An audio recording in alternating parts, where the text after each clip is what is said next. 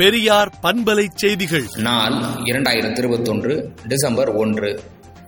திராவிட ஆட்சிக்கு காவலரனாய் திராவிடர் கழகம் என்றும் திகழும் என்றும் ஜாதி ஒழிப்பின் அடுத்த கட்டத்தையும் அரசமைப்பு சட்டத்தில் திருத்தம் செய்யப்படுவதே எமது அடுத்த பணி என்று திராவிடர் கழக தலைவர் கி. வீரமணி அறிக்கை விடுத்துள்ளார்.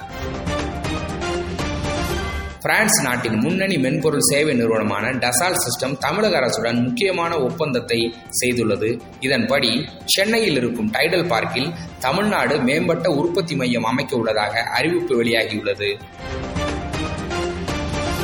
இந்தியா வரும் பயணிகளுக்கு விமான நிலையங்களில் இரண்டு வகையான கரோனா பரிசோதனைக்கு ஏற்பாடு செய்யப்பட்டுள்ளது.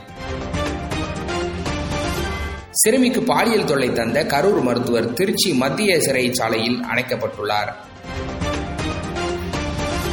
திண்டுக்கல் மாவட்டத்திற்கு மேலும் ஒரு அரசு கல்லூரியை முதலமைச்சர் மு ஸ்டாலின் தொடங்கி வைத்துள்ளார்.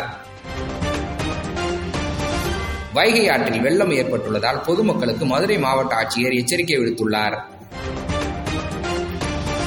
சர்ச்சைக்குரிய நிபந்தனைகள் மூலம் ஆப்கனுக்கு உதவும் இந்தியாவின் முயற்சிக்கு முட்டுக்கட்டை போடுகிறது பாகிஸ்தான். மாவீரர் நாள் நினைவு சின்னங்களை தகர்த்த இலங்கை ராணுவம் பத்திரிகையாளர்கள் மீதும் கொடூர தாக்குதல் நடத்தியுள்ளது. தொண்டரமே வாழ்வாக கொண்டு சமுதாய சீர்திருத்த பெரும் பணியை தனது பத்து வயது முதல் சளைக்காமல் மேற்கொண்டு வரும் சமூக நீதியின் வெற்றி வீரர் ஆசிரியர் அவர்களுக்கு பிறந்தநாள் வாழ்த்துக்களையும் வணக்கங்களையும் தெரிவித்துள்ளார் தமிழக முதல்வர் மு ஸ்டாலின் அவர்கள். விடுதலை நாளேட்டை விடுதலை டாட் இன் இணையதளத்தில் படியுங்கள்.